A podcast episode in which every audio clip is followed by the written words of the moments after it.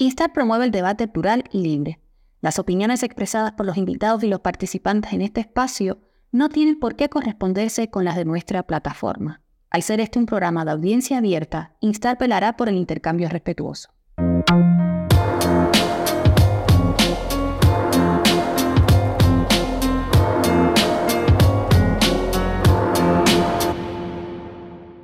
Hola a todos, estamos inaugurando hoy la serie sobre editoriales independientes cubanas, auspiciado por el Instituto Internacional de Activismo Ana Arendt. En el programa de hoy, em, que abre esta serie, estamos conversando con Juan Manuel Salvat, decano de, los editores independientes. Eh, Juan Manuel Salvat es fundador y director de las legendarias ediciones Universal. Eh, nació en Sagua la Grande, Las Villas, Cuba, en 1940. Es activista político y editor Estudió en el Colegio Jesuita de su ciudad natal, en Sagua, y en la Universidad de La Habana eh, comenzó la carrera de Derecho. Como vicesecretario de la Agrupación Católica Universitaria, publicó en 1959 los periódicos universitarios Trinchera y Manicato. Salvat fue expulsado de la Universidad de La Habana en mayo de 1960 por su actividad política. Se refugió en la Embajada de Brasil en La Habana y salió de Cuba en agosto de ese mismo año. En 1962 cofundó la organización anticastrista y anticomunista Directorio Revolucionario Estudiantil, DRE, desde la que continuó su actividad contra el régimen comunista de La Habana. Salvat y su esposa Marta iniciaron el negocio de venta de libros en español en 1965, distribuyendo libros por correo y a través de catálogos desde una pequeña oficina. En el año 1966 crea la librería y distribuidora Universal, comenzando un año después a publicar libros bajo el sello Ediciones Universal. Tras varias sedes previas desde 1975, la Librería Universal se estableció en la década de 1980 en el emblemático edificio el número 3080 de la calle 8 y la avenida 31 del Southwest de Miami, que durante tres décadas hasta su, cierre en, en el 2013 fue un lugar de tertulias, presentaciones de libros, encuentros con escritores y debates sobre la realidad cubana, el exilio y el futuro de Cuba. Salvat cumple 58 años de ininterrumpida actividad editorial este año 2023. Bienvenido a este programa. Un gusto conversar eh, con Juan Manuel Salvat. Em, quería comenzar hablando, tu biografía es una básicamente eh, digna de película. Es una biografía intensa, extraordinaria. Hoy vamos a hablar quizás de la parte que algunos consideran o pueden considerar más aburrida, eh, que es la parte como editor. Eh, pero que a mí me parece también que es apasionante porque tú has sido pionero en muchas cosas eh, en términos de modelo empresarial, etcétera. Cuéntanos un poco cómo surge esta inspiración y cómo concebiste el modelo este de eh, que comenzó distribuyendo libros por catálogos y que terminó estableciendo una librería y una distribuidora. Bueno, cuando, cuando se nos cierran todos los caminos para, de lucha eh, para tratar de liberar a Cuba. Yo toda mi vida, eh, desde muy niño, eh, el libro fue una cosa muy importante para mí. Y pensé en, la posibilidad de, comenzar a distribuir libros para, poder mantener a mi familia también. Y, al mismo tiempo mantener algo con relación a Cuba. Y por eso desde el principio que comenzamos la distribución, los libros cubanos del, de esa distribución. Dijiste en 1965, muy pequeño, fuimos aprendiendo poco a poco, también con, lo, con, con la relación y los consejos con las editoriales de España, con, con amigos nuestros eh, que habían tenido librerías en Cuba, como Armando Couto, por ejemplo, que nos dio muchos datos sobre cómo, cómo realizar este negocio. Y así comenzamos muy poco a poco con una distribución por correo. Después, como tú decías, la primera librería en la calle 8 y 24 Avenida. Y después ya construimos el edificio en la calle 8 y 31 Avenida. Ya entonces Gracias sobre todo, y tengo que siempre darle mérito a Ana Rosa Núñez, una poeta cubana extraordinaria, bibliotecaria de las que comenzó el Cuban Heritage Collection, en la universidad. Ella fue la que nos inspiró para comenzar a editar. Y así comenzamos. El primer libro fue una encíclica de Pablo VI, pero enseguida publicamos Poesía en Exo, preparado por Ana Rosa, que es una antología, la primera antología de poetas cubanos que se, que se hizo fuera de Cuba. Este fue el inicio de la actividad nuestra. Wow, es muy interesante porque tú eres también un católico militante, lo ha sido por, eh, bueno, desde la actividad en Cuba estudiantil y desde niño estudiaste en los colegios em, em, religiosos y, y has sido un católico militante siempre.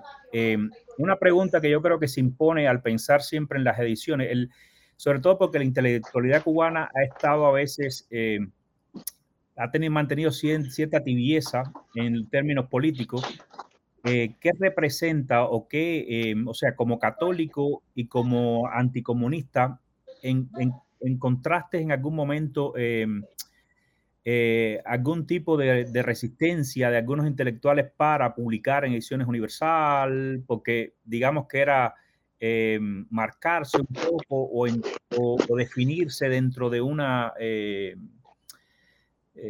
digamos, dentro de una actitud ideológica o, de una posición ideológica?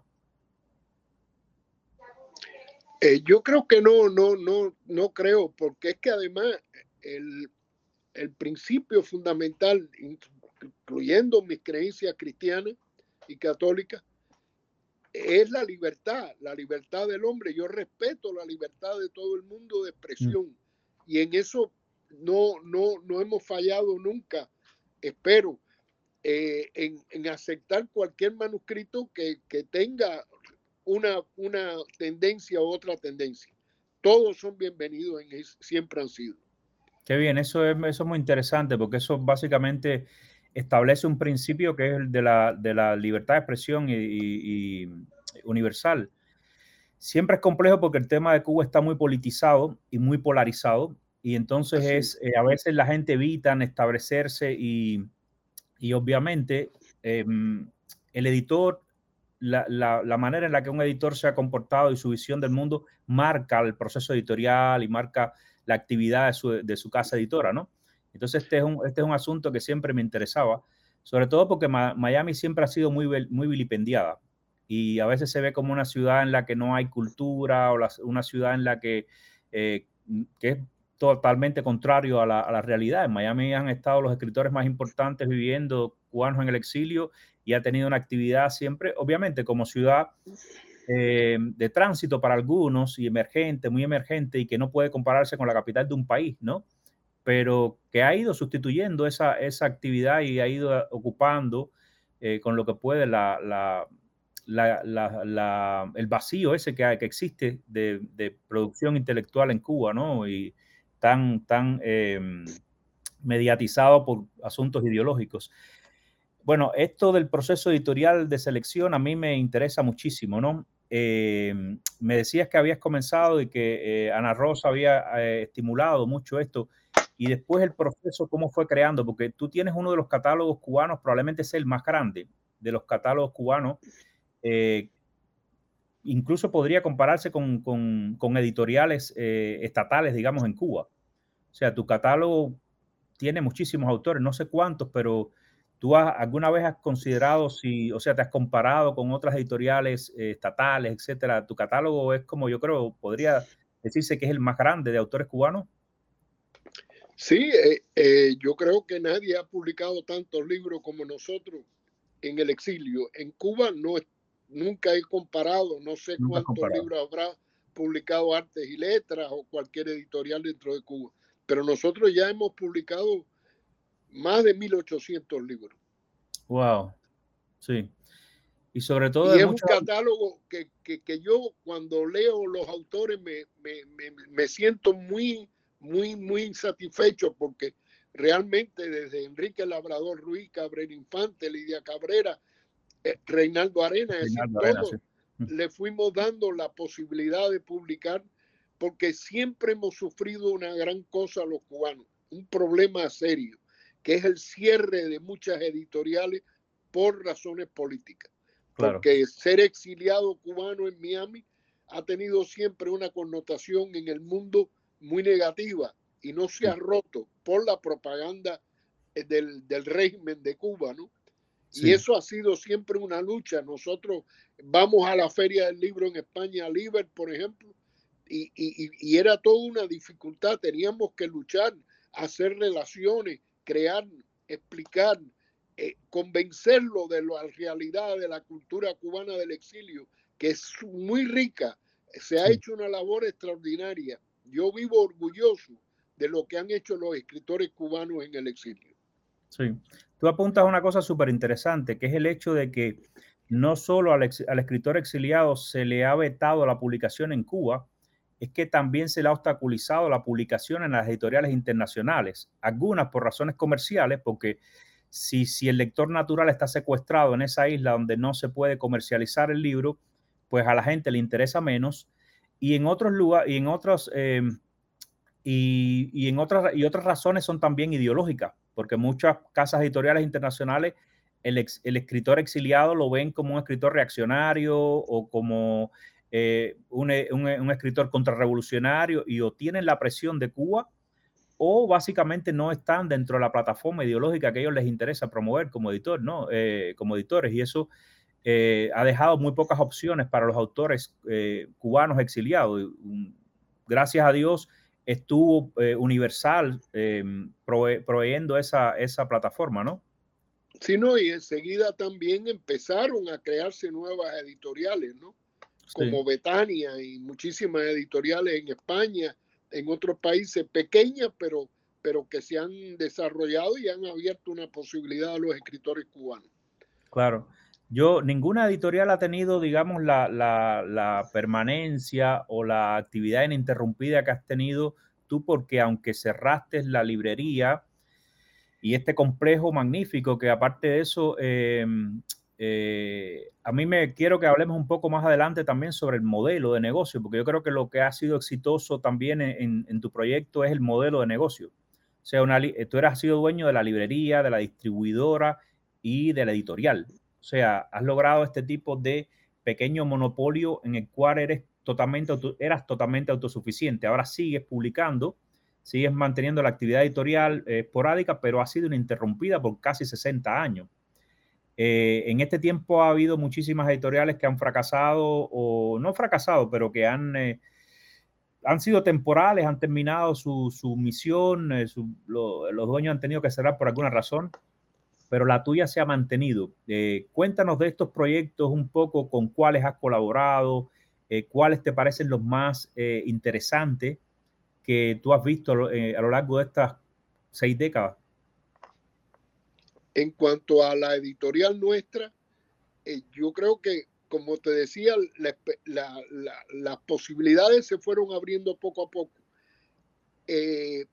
yo, gracias a Dios, tuve muchas relaciones y estando en el centro mismo de, del Miami cubano, pues tuve allí a todos la mayoría de los intelectuales cubanos y eso nos dio una posibilidad. Pero lo difícil y que logramos en muchísimo también fue abrirnos afuera. Sí. Nos ayudaron mucho los abogados cubanos que venían de Cuba, que casi todos se volvieron bibliotecarios en las universidades americanas. Y eso nos dio una posibilidad tremenda porque ellos pedían para, esa, para esas universidades y ya teníamos una, una venta asegurada de los libros. En muchos casos era hasta eh, permanente, es decir, nosotros les mandábamos los libros que vamos publicando y ellos tenían la posibilidad de devolverlos, pero si no, pues ya los estaban comprando. Y eso nos dio una posibilidad tremenda y una, una base económica al negocio y además la librería que estaba sirviendo al público. Eso es una experiencia que yo diría única porque las editoriales, casi todas han sido solo editoriales. Nosotros tuvimos esa suerte, ser editoriales, distribuidores de libros de otras editoriales y al mismo tiempo librería eso nos abrió una posibilidad muy grande por mucho tiempo. Hay cosas que se han ido cerrando, por ejemplo, ya los abogados, eso, todos están retirados, ya es diferente, ahora es una lucha más difícil en las bibliotecas porque el mundo eh, intelectual americano también es difícil. No es fácil para los cubanos exiliados llegar a ellos también. Pero hay que seguir luchando porque se abren caminos. Para nosotros lo más difícil fue poder lograr que en México se vendieran los libros nuestros, en Perú, en Chile, en Argentina y en España. Pero fue un proceso de mucha, de, tratar de lograr muchas relaciones y lograr penetrar esa, ese mercado. Y lo logramos también.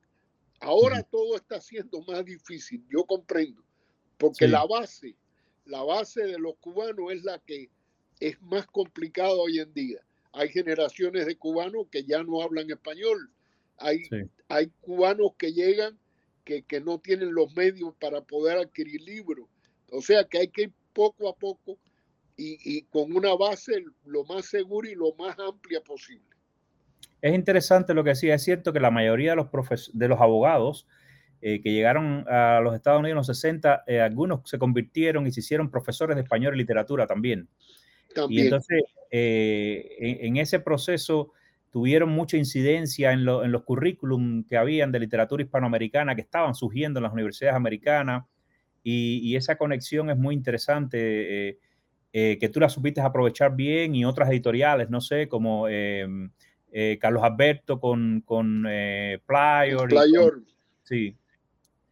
Eh, y el otro asunto interesante que hablabas acá es en el modelo, yo estaba leyendo, por ejemplo, que tú em, le, enviabas estos libros por correspondencia a la gente y que los amigos a veces decían de manera jocosa que eran las ediciones La Cañona. Bueno, eso, eso fue verdad. Eso fue verdad al principio, principio yo le hacía un paquetico de libros a los amigos míos íntimos y se los mandaba con la cuenta. todos, todos los recibían bien y le pagaban los libros y los ponía a leer. Claro, lo, cierto también es que tus ediciones siempre, o sea, yo creo que han tenido siempre mucha calidad y han sido buenos eh, eh, libros, ¿no? Y, y, la gente, pues, pues puede, haber, es una especie de regalo también, ¿no? Entrar en esto pero aprovechaste muchos recursos eh, que a mí me resultan extremadamente sorprendentes. O sea, son, son recursos pioneros, de alguna manera fusionaste cosas que, que, el mercado americano ha usado en diferentes versiones. Desde, ah, porque en los 60 se usó mucho también la venta de libros puerta a puerta y cosas por el estilo, enciclopedias y cosas así, pero tú la fusionaste en un modelo que, súper consistente y a mí eso me, me, ha sorprendido siempre mucho. Yo nadie ha podido repetir tu modelo y tu modelo es un modelo extremadamente exitoso. Claro, estamos ahora en el 2023 en una situación en la que eh, la producción de libros, la renta de un local y todo esto encarece el, trabajo y lo convierte en un negocio mm, que se escapa a mucha gente y otra que se han sumado mucha gente a la producción esta del, del, del autopublishing este que permite que hagas todas las cosas de manera con costos muy bajos, ¿no? Este no es tu situación. Tú tenías que contratar editores, imprimir en talleres, o sea, una, una labor, digamos, que era más costosa. Pero de todas maneras, tu modelo funcionó durante muchos años. Eh, ¿Por qué tú crees que nadie pudo repetir esa fórmula que es tan, tan cualquiera que la ve, le, es obvio que es una fórmula exitosa? Sí, había, había muchas dificultades. Por ejemplo, en, en aquella, en los principios de la librería, tú no podías, no había libro electrónico, por supuesto. Bueno, eh, no había al principio, era linotipo, no era ni siquiera la computadora para escribir un libro. O sea que era un trabajo mucho más costoso. Y cuando imprimías, tenías que imprimir cantidades mayores, 500, 1000 ejemplares, porque nadie te hacía 100 ejemplares ni 50 ejemplares como hoy en día, on demand uno puede hacer todas esas cosas. Mm. O sea que, era muy difícil, pero también el lograr un mercado, por ejemplo, los standing orders con las bibliotecas universitarias, con varias bibliotecas universitarias, que nosotros le podíamos mandar los libros que se iban publicando y otros que publicaban en otros países de temas cubanos. Eso nos abrió una posibilidad, una base económica que podíamos publicar y con toda esa venta poder cubrir los costos por lo menos, ¿no? Y tener ganancias en algunos casos cuando el autor era más conocido o la, o la obra era más importante, ¿no? Pero es muy difícil. Eh, eh, hoy en día realizar ese mismo experimento porque el mundo ha cambiado completamente. El mundo electrónico es una realidad y es la que siguen muchos en este momento y hay muchísimos lectores que, prefieren el libro electrónico también. O sea que el papel va disminuyendo en cierto sentido, aunque no desaparece. Tú te has movido, tú has pasado, como me contabas, por todas las tecnologías básicamente, o sea, desde, el, desde la impresión en caliente en una imprenta regular con, con, con cajero linotipista hasta la impresión on demand, esta electrónica eh, ahora los últimos libros los estás publicando así, on demand, o sigues eh, mm, publicándolo mezclando, ¿Eso es mixto o cómo hace? No, ahora se imprime de acuerdo con las posibilidades, se imprimen poco y se reimprimen cada vez que necesitamos. Eso da una comodidad tremenda y bajan los costos muchísimo. También la, el, el, linotipo era muy caro porque era un trabajo en, metal. Eh, hoy en día la computadora el autor ya te lo manda en computadora ya preparado, tú nada más que hay que darle formato al libro, o sea que es muy fácil el proceso y mucho más económico en ese sentido.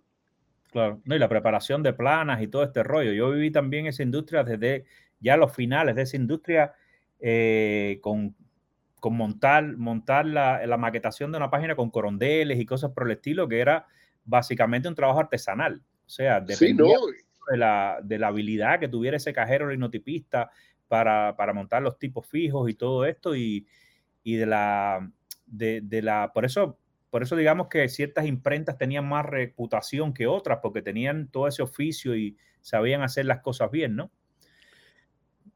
Yo tuve la suerte también de tener, bueno, yo recuerdo en Sagua haber trabajado en una revista que publicábamos en el Instituto de Segunda Enseñanza que era con caja, con letra, letra por letra. Yo lo veía trabajar y es increíble el trabajo este. Pero nosotros, yo tuve la suerte también de tener un, mi tío Oscar Echevarría, tenía eh, imprenta en Cuba, en La Habana. Y al venir al exilio también puso una imprentica aquí. Y mm. eso me ayudó mucho también por la experiencia de él y las facilidades que él me daba para publicar. Ah, claro, qué interesante eso. Lo leí en alguna entrevista que leí tuya, así que, que tu tío tenía, una imprenta y eso también permitió que pudieras explorar mejor y se te, o sea, que tenías dentro de la industria esa capacidad que a lo mejor otra gente les era más difícil, ¿no? De, eh, yo creo que el, el, tema editorial también es complicado en el sentido de que muchos proyectos editoriales, yo he visto que mm, que los comienzan escritores que quieren publicar sus libros. En tu caso, es el proyecto que crea un lector con una visión eh, empresarial. Es totalmente diferente a lo que hacen muchos editoriales, al origen de muchos editoriales que son escritores que quieren publicarse un libro, se unen con varios, no conocen nada del proceso ni, del, ni de ni empresarial de modelo eh, de, empresa, ni siquiera eh, a veces tienen las facilidades para montar o para eh, crear el libro. Básicamente su, lo que es, es un deseo de publicar, ¿no? Y tu caso, tu experiencia es totalmente diferente. Es, la, es, el emprendimiento de una... Totalmente diferente. Yo no he publicado todavía mi primer libro. Espero poder publicarlo tú no has publicado nunca un libro, pero ese libro tienes que, porque yo, tú tienes una vida tan rica que uno dice, uno corre siempre, se ve tentado a tratar de entrar en la parte biográfica, porque es una parte tan, eh, y esta, y la parte en la que nos interesa conversar en esta serie es la parte editorial, que a veces a mí me resulta apasionante también, pero para mucha gente es la parte quizás más, y es a la que le has dedicado la mayor parte de tu vida, pero tu juventud y aparte de eso, tu, tu trabajo como activista político y líder político durante décadas eh, es digno de una película. O sea, esas entradas en La Habana, eh, esa época que es tan poco conocida, además de la historia cubana, que fueron los primeros dos, tres, cuatro años de la revolución en, la, en el que hubo mucha actividad. Y como tú dices en alguna entrevista también, y yo coincido totalmente, también hubo mucho apoyo porque de otra manera ese sistema no se hubiera establecido. O sea que en, esta, en este horror que hemos vivido todos estos años, la mayoría de la gente tiene mucha culpa, porque o se contribuyó de alguna manera, o se apoyó el sistema, o simplemente eh, se, hizo la gente de la vista gorda. O sea, eh, e, es un proceso, pero esa, esa parte de tu vida es extremadamente rica. Pero bueno, lo que nos interesa ahora acá es, esta parte editorial que a mí también me fascina mucho. Y mm, yo quería saber, por ejemplo, eh, hasta el momento, ¿cuál ha sido tu mayor éxito? O sea, lo que tú sientes que ha sido tu mayor em, éxito, ¿qué te ha dado más placer dentro de este eh, trabajo editorial? Eh, que puede ir desde haber conocido a, autores que son importantísimos, no solo para la literatura hispanoamericana a nivel universal, o la edición de algo que tú sientes que de otra manera tú fuiste un vehículo para que llegara al lector y que de otra manera no hubiera sucedido. Eh, ¿Tienes alguna anécdota, supongo? Porque son tantos años que, que tiene que haber algo así eh, notable, que tú sientas de verdad ese orgullo, ¿no? Bueno, sí, eh, hay, pero yo, yo nunca he podido decir este libro especialmente fue una gran eh, es el, que más quiero, porque los quiero a todos. Cada uno ha tenido un valor eh, realmente casi siempre es en, en la vida nuestra. Eh, por supuesto que hay libros que tienen muchas más posibilidades que otros por, por, por, la temática. Es decir, los libros del Día Cabrera siempre van a estar vendiéndose con más fuerza que cual, una historia eh, de, un, de, Sagua la Grande, por ejemplo, que también las he publicado, porque tienen un mercado mucho más, más pequeño. Pero yo miro las estanterías de los libros que hemos publicado y, y, yo mismo me quedo eh, con una satisfacción tan grande, porque hay tantos buenos libros. De historia de Cuba hay tanto. Ahora mismo yo acabo de publicar el libro, un, a reeditar un libro de Marino Pérez Durán que se publicó hace mucho tiempo en Venezuela y se perdió esa edición sobre Bolívar y Martí, una vida paralela. Ese libro es extraordinario, está muy bien escrito y realmente da una idea de, lo que es eh, igual en uno y otro y lo que es diferente también. Y así, cada vez que se publica un libro, eh, publiqué también hace muy poco uno de los mártires de la agrupación católica universitaria. Y cuando veo la portada que están las fotos de todos ellos, todos fueron amigos míos, ah. todos esos mártires, porque de una manera o de otra yo los conocí en la agrupación y fueron hombres extraordinarios, lucharon muchísimo hasta que fueron eh, asesinados en Cuba por el rey. Sí, Tremendo, pero eh, por ejemplo, hay, hay, casos, yo he leído en alguna entrevista también de las muchas que hay eh, eh, en diferentes publicaciones y hablabas, por ejemplo, del color del verano de Reinaldo Arena, que ya básicamente lo, lo, tuvo que Carlos Victoria editar porque fue un libro que, fue, póstumo. fue póstumo. Y, y hay así como curiosidades bibliográficas eh, muchas curiosidades bibliográficas, yo supongo, a lo largo de tantos años, ¿no? De, libros que, que, son mayúsculos en la, en la literatura y sobre todo en la que nos ocupa, que es la literatura cubana, pero eso tiene una incidencia en la literatura hispanoamericana y que quizás de otra manera no se hubieran publicado, no se hubieran publicado como los conocemos, porque la facilidad, digamos, de que Carlos Victoria, que estaba en Miami, que era un autor también publicado por, por Universal y, y que frecuentaba tu espacio, pudiera encargarse de esta labor, una persona que aparte conoció tanto a Reinaldo, a lo mejor en otro editorial hubiera salido otro libro que no, no es el que conocemos ahora, ¿no? Eh, no, y que Reinaldo quería que él, que Carlos mismo fuera el que revisara su libro antes de ser publicado. Y ese es un libro que yo leí con una satisfacción, porque es una novela extraordinaria. Sí, sí, sí. Y, y para los cubanos hay unas lecciones tremendas en esa novela como al final los cubanos es verdad que no nos ponemos de acuerdo muchas veces, tenemos tendencias diferentes, chocamos el uno con el otro, no tenemos idea del concepto de nación, de que los intereses de la nación pueden estar por arriba y que de, los intereses personales y que debemos tratar de, unirnos para lograr realmente un desarrollo. Y yo recuerdo siempre el final del color del verano en que los cubanos empiezan a discutir eh, sobre qué, qué rumbo tomar, porque la isla es flotante ahora. y entonces eh, la discusión es tan grande que se hunde la isla. Y esa es una, una cosa que, que todos los cubanos debemos leer para evitar que nuestra isla se, se hunda, sino que al contrario, que se prospere, se desarrolle y que todos los cubanos puedan tener oportunidad de ser felices. Sí, Reinaldo tenía eso, esa beta, digamos, media surrealista. A mí me gusta mucho también El Portero, que yo creo que también lo publicaron. Sí, también lo publiqué. Yo lo leí en una edición universal, sí. Es que a, Reinaldo, lo cerraron, a, Reinaldo lo cerraron las universidades. Y entonces fue cuando hablamos y le dije, no, no, yo te lo publico todo. Porque Reinaldo, la verdad, que era un escritor extraordinario. Sí, sí, sí, sí. y Cuba alguna vez le dará toda la importancia que tiene. Hay también libros que yo, por ejemplo, el de Cabrera Infante, Vista de Amanecer en el Trópico. Sí, a mí me encanta ese libro y yo llegué a un acuerdo con la viuda para poder hacer una edición y la hicimos también. Pero hay otros libros que para mí tienen un valor muy grande porque son antologías. Poesía en éxodo una vez y después otras antologías de poesía de cuentos cubanos que publiqué, preparó Julio Hernández Millares en dos tomos de casi 400 páginas cada tomo, que, que deja una, la huella de, de, esos escritores, lo hace permanente gracias a esos libros.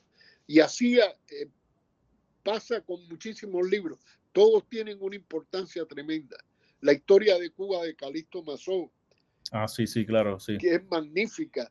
El, publicar Enrique Labrador, Labrador, Ruiz, que es abuelo como yo, me dio un gusto tremendo también.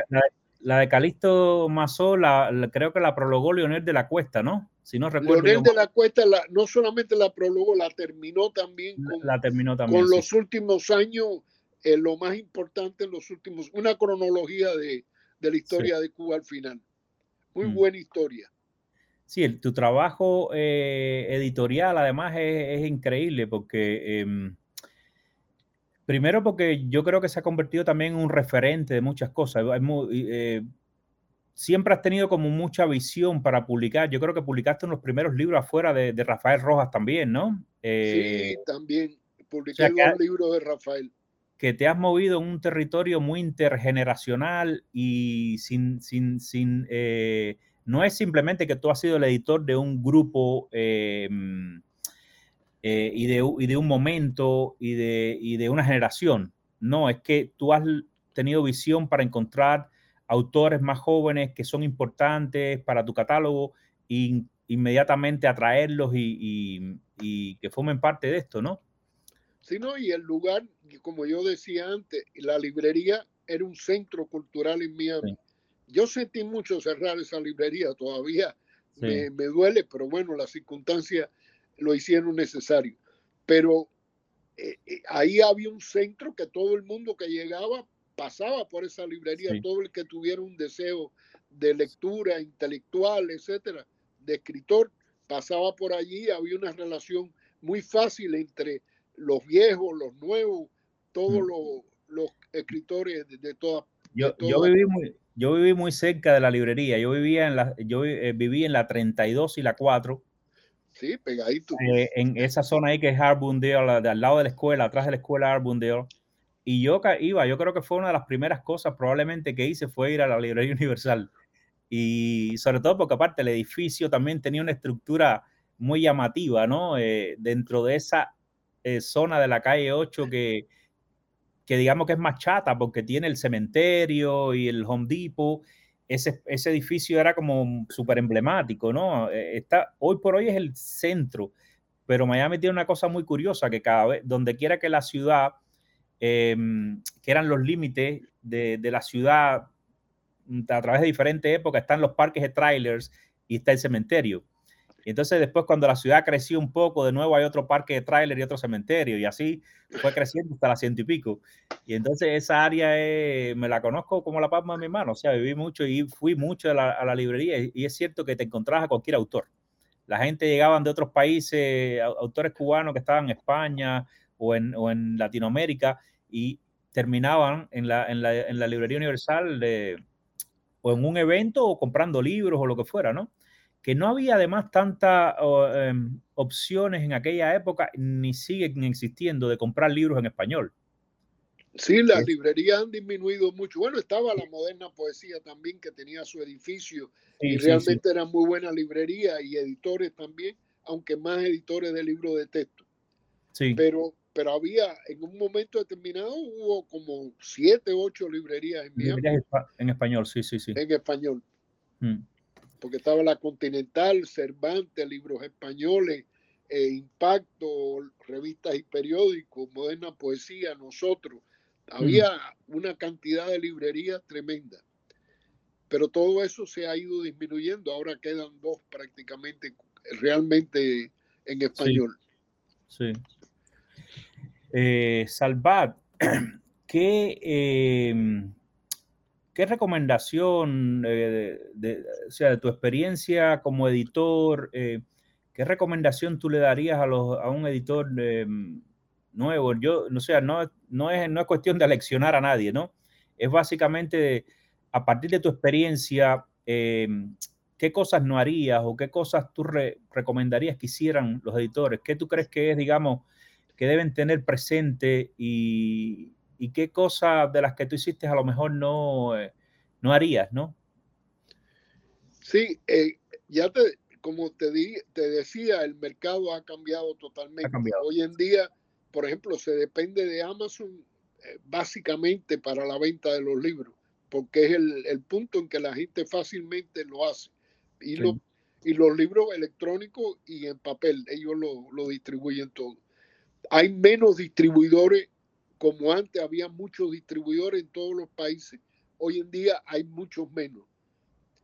Hay un gran distribuidor casi siempre, pero, pero mucho menos que antes, que facilitaba la relación de la distribución de libros. O sea que es muy difícil eh, hoy en día eh, eh, empezar una editorial, tienes que hacerlo basado en las circunstancias del momento, ¿no? Sí. Sí, eso mismo que me dices de Amazon, yo lamentablemente creo que hay una especie de trampa en el asunto de la facilidad de publicación que uno tiene. Yo no creo que si una editorial se dedica simplemente a vender por Amazon, ese es un pésimo eh, decisión. Eh, si no, porque si no promueve, el problema es que no promueve, Amazon no promueve el libro, normalmente lo pone ahí. El editor tiene que ser el que hace la promoción por todas partes que pueda.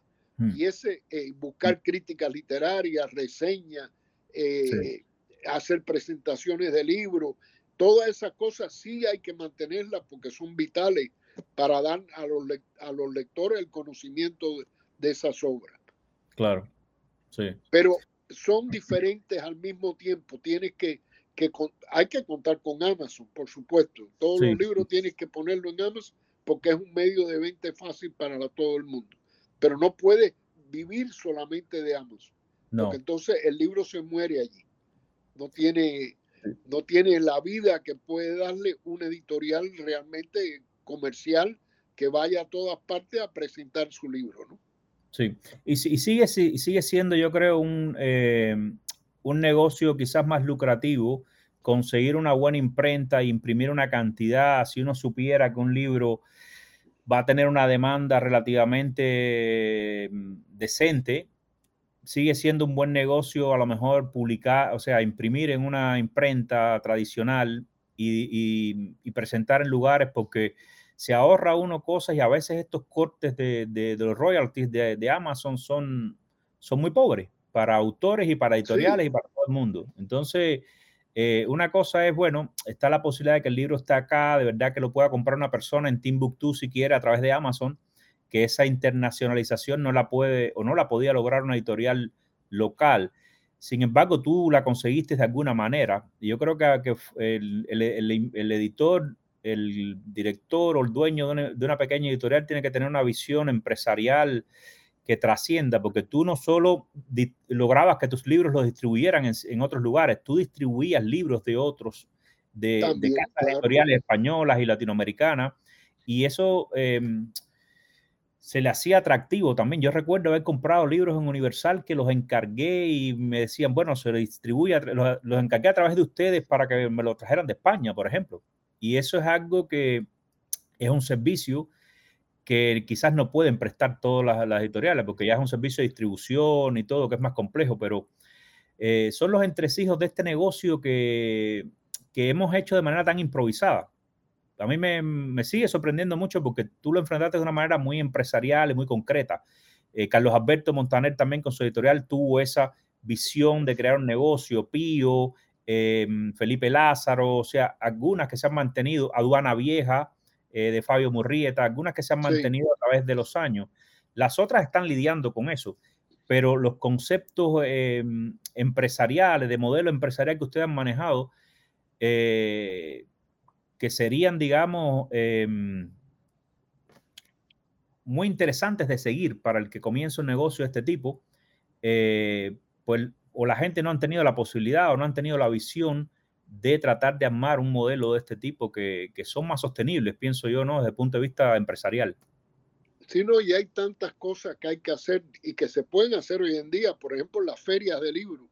Nosotros íbamos a la feria del libro de España, la principal Liber, que un año era en Barcelona, un año en Madrid. Después íbamos a México, después íbamos a Argentina, después íbamos a, a la de Guadalajara.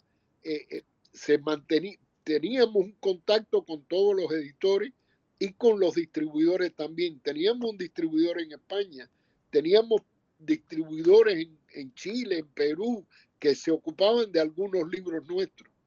O sea que es tratar de, ir a todas partes, a todas partes. Las reseñas literarias ayudan mucho, no solamente la de Miami, sino ir también a las revistas internacionales. Y logramos eso también. Yo veo ahora en los files de los autores eh, que estamos donando a la Universidad de Miami todo eso, porque tiene una riqueza tremenda oh, de toda la historia cultural del exilio. Eh, veo eh, reseñas en España de, de libros, en revistas, en todas partes, no, no muchas, pero algunas. Y eso le da una posibilidad al libro de darse a conocer a los lectores fuera de Miami y fuera del mundo cubano, ¿no? Sí. Y, y, Salvat, en estos años en que ya tú estás, digamos, eh, no retirado porque has seguido publicando, pero que mm, eh, has dejado toda la otra actividad tan, que consume tanto, esta actividad empresarial, ¿se te ha acercado a alguien o, a ti te ha interesado o, estarías abierto a a ofrecer servicios de consultoría, cosas por el estilo. Yo digo esto porque a veces, a veces también las generaciones más jóvenes o el cubano en general nos pensamos que no la sabemos todas y que no necesitamos que nadie nos diga nada. Pero yo creo que la experiencia que tú has acumulado, las relaciones que has acumulado a lo largo de los años, eh, sería imprescindible para que, digamos, se te acerque gente editoriales para pagarte que los consultes o este tipo de orientación, porque porque en la vida a veces uno no llega solo, a veces uno necesita mentores, gente que, le, que, le, que lo ayude en ese, en ese asunto. Yo veo que este fenómeno em, del emprendimiento editorial es como, es como muy eh, desconectado, o sea, algo muy caprichoso y personal. La gente se mete en, estas aventuras y, y pierden de vista que podrían haber consultorías, cosas más eh, del mundo empresarial y más serias que no tienen ni siquiera que ver si, si, si, eh, si una persona piensa que él es el mejor editor del mundo, que no es así. Pero por lo menos desde el punto de vista empresarial hay cosas que puede aprender de, de, personas que tienen más experiencia y conexiones y esto así. ¿Te ha pasado? ¿Se ha acercado gente a ti? ¿Estás abierto a, ofrecer ese servicio, digamos? Sí, eh, pero pocas veces realmente. Pocas veces yo he tenido oportunidad de hablar y yo con mucho gusto converso con cualquier amigo, cualquier cubano, cualquier fuera no cubano que quiera trabajar en eso y que yo le pueda dar algunas ideas, pues yo con mucho gusto se las daría, ¿no? No, no, no es problema ninguno. Mantengo más relación con las editoriales más viejas, ¿no?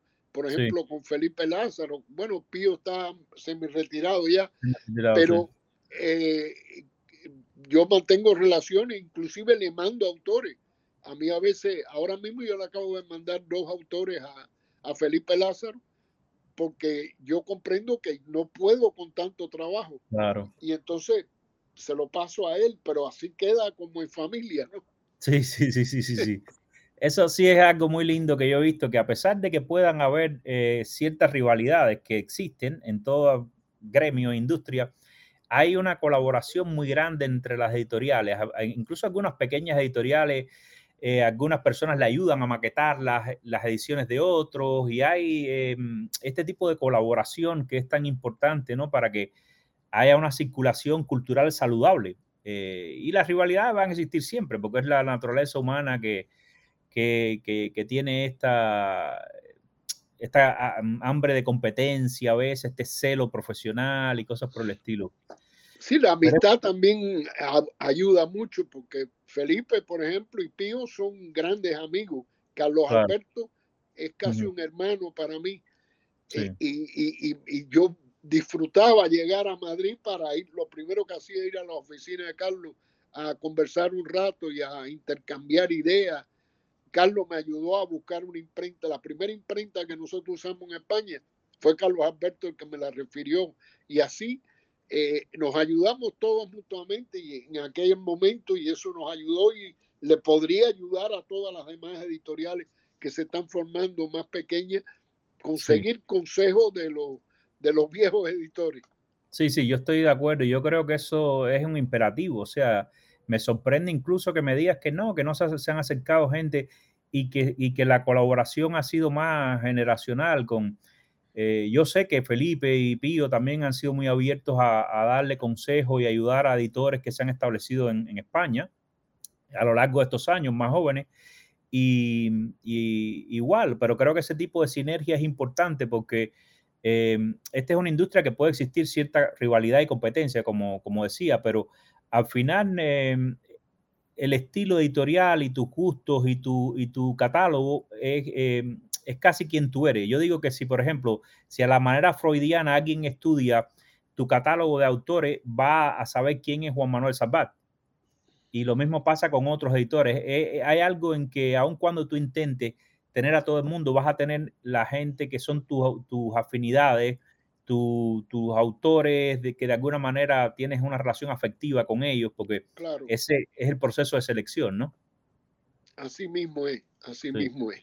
Siempre, siempre que el editor tiene una, una cercanía con algunas ideas, y, y al mismo, pero debe mantener siempre la, abierto a todo para mantener la libertad de expresión que es tan importante en nuestra época y que ayer leía un artículo de Acel, de José Acel, y, que se, está rompiendo en el mundo. Hay muy poca expresión, libre expresión realmente. Estados Unidos, hasta, hasta, Estados Unidos, ha bajado en el nivel internacional de libertad. Es que hay como una intolerancia a la... para eso hay que luchar. Sí, hay como un, como un eh, repunte o, una especie de florecimiento de, en el que la intolerancia a las ideas ajenas eh, es como más aceptable. Algo que, yo creo que la humanidad había luchado mucho porque, porque por no respetar los criterios ajenos, pero ahora se ha puesto de moda la idea de que yo eh, puedo ser intolerante con las ideas de los demás. Eh, y sí, es un proceso complejo que esperemos que la literatura ayude a aliviar de alguna manera y las lecturas y la, cultura en general, ¿no? Una pregunta que quería hacerte, eh, Salvat, para terminar,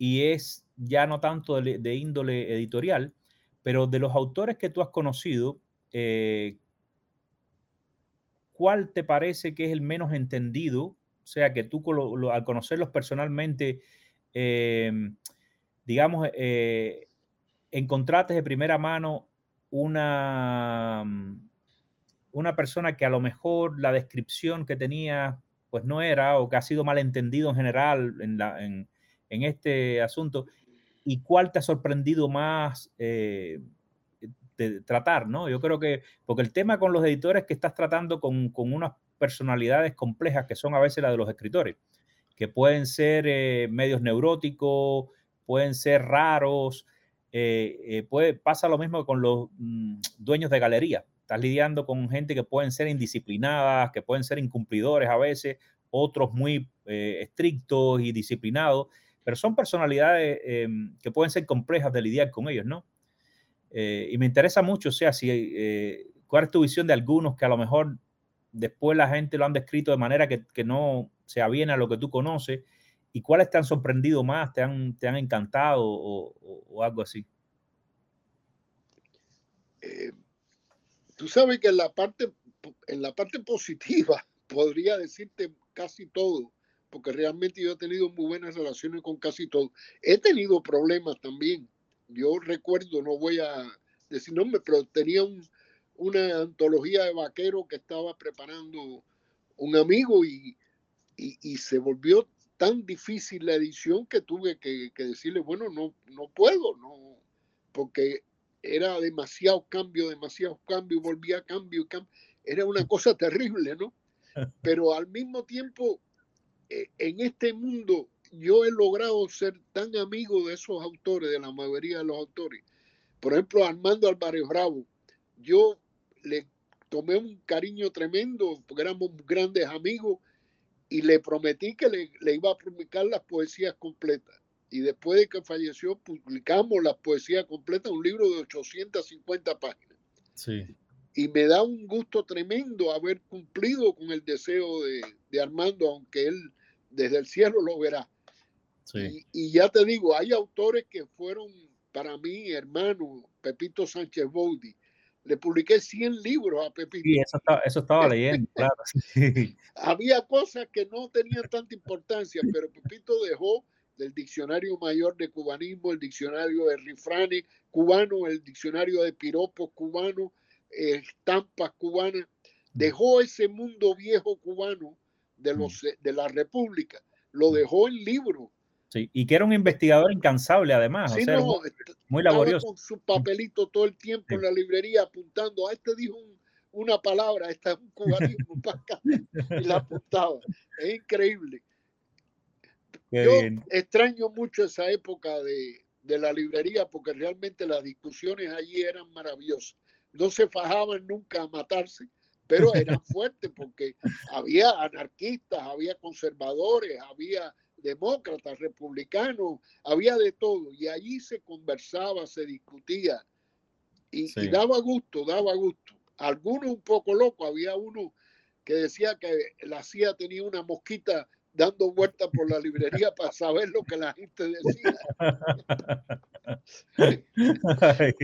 Pero realmente fue una época bueno. maravillosa y lo sigue siendo en cierto sentido porque como seguimos publicando, tenemos, tenemos ese gusto, ese gusto tremendo.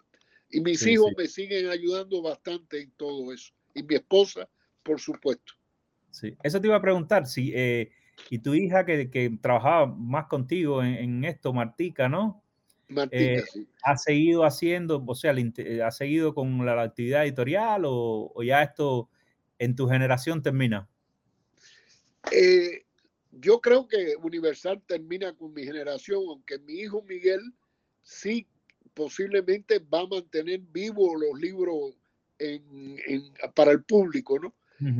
Pero él tiene su, el real estate y, y en eso se dedica. Claro, Mi hija Marta María también me ayuda en algunas cosas, sobre todo en el mundo americano, que ella se mueve mejor en el inglés. Y así eh, me ayudan todo. Y por supuesto, Martica, mi esposa también, sí, eh, ella hace los paquetes, los pedidos, todo eso me ayuda mucho también. O sea que todos me han ayudado. Mi hijo Manolito ya es dentista, ya tiene menos claro, sí tiempo, tiene otra práctica, claro, sí, sí. Pero si hay que cargar caja, le digo, ven y viene corriendo. O mi nieto, y ya Sí. estoy entrenando a mi bisnieto. Qué bueno. Bueno, a lo, a lo mejor un bisnieto, a lo mejor un bisnieto continúa en negocios familiares. Eso, Ah, Siempre es posible, ojalá, siempre es posible. Ojalá Dios lo quisiera. Sí. Qué bueno. Pues, bueno, estupenda conversación. Me alegra mucho haber podido conversar contigo y, y guardar estos recuerdos y, y tu, tu, eh, tu testimonio, ¿no? Que yo creo que es tan importante para ahora, para los que están produciendo ahora eh, dentro, de esta, dentro de esta industria, pero además, en el, pues sobre todo en el futuro, ¿no? Que la gente pueda escuchar de primera mano tu testimonio y, conocer un poco esta época de manera más real, ¿no? No, la- no la, siempre, yo siempre digo que la idea de, de estos programas es rescatar un, un testimonio y una narrativa que nadie pueda apropiarse de, y crearte la narrativa tuya, ¿no? Que sea uno el que pueda contar su historia sin que, sin que se la usurpen, ¿no? los que escribirán la historia en el futuro. Y hemos vivido demasiados años que nuestra historia nos las cuenta otra persona, ¿no? Y, y, con las narrativas nacionales muy secuestradas por instituciones, por gobiernos, etcétera. Y es hora de dejar estos testimonios, ¿no? Me da mucho gusto y además creo que estás haciendo un trabajo muy bueno para la historia futura de Cuba.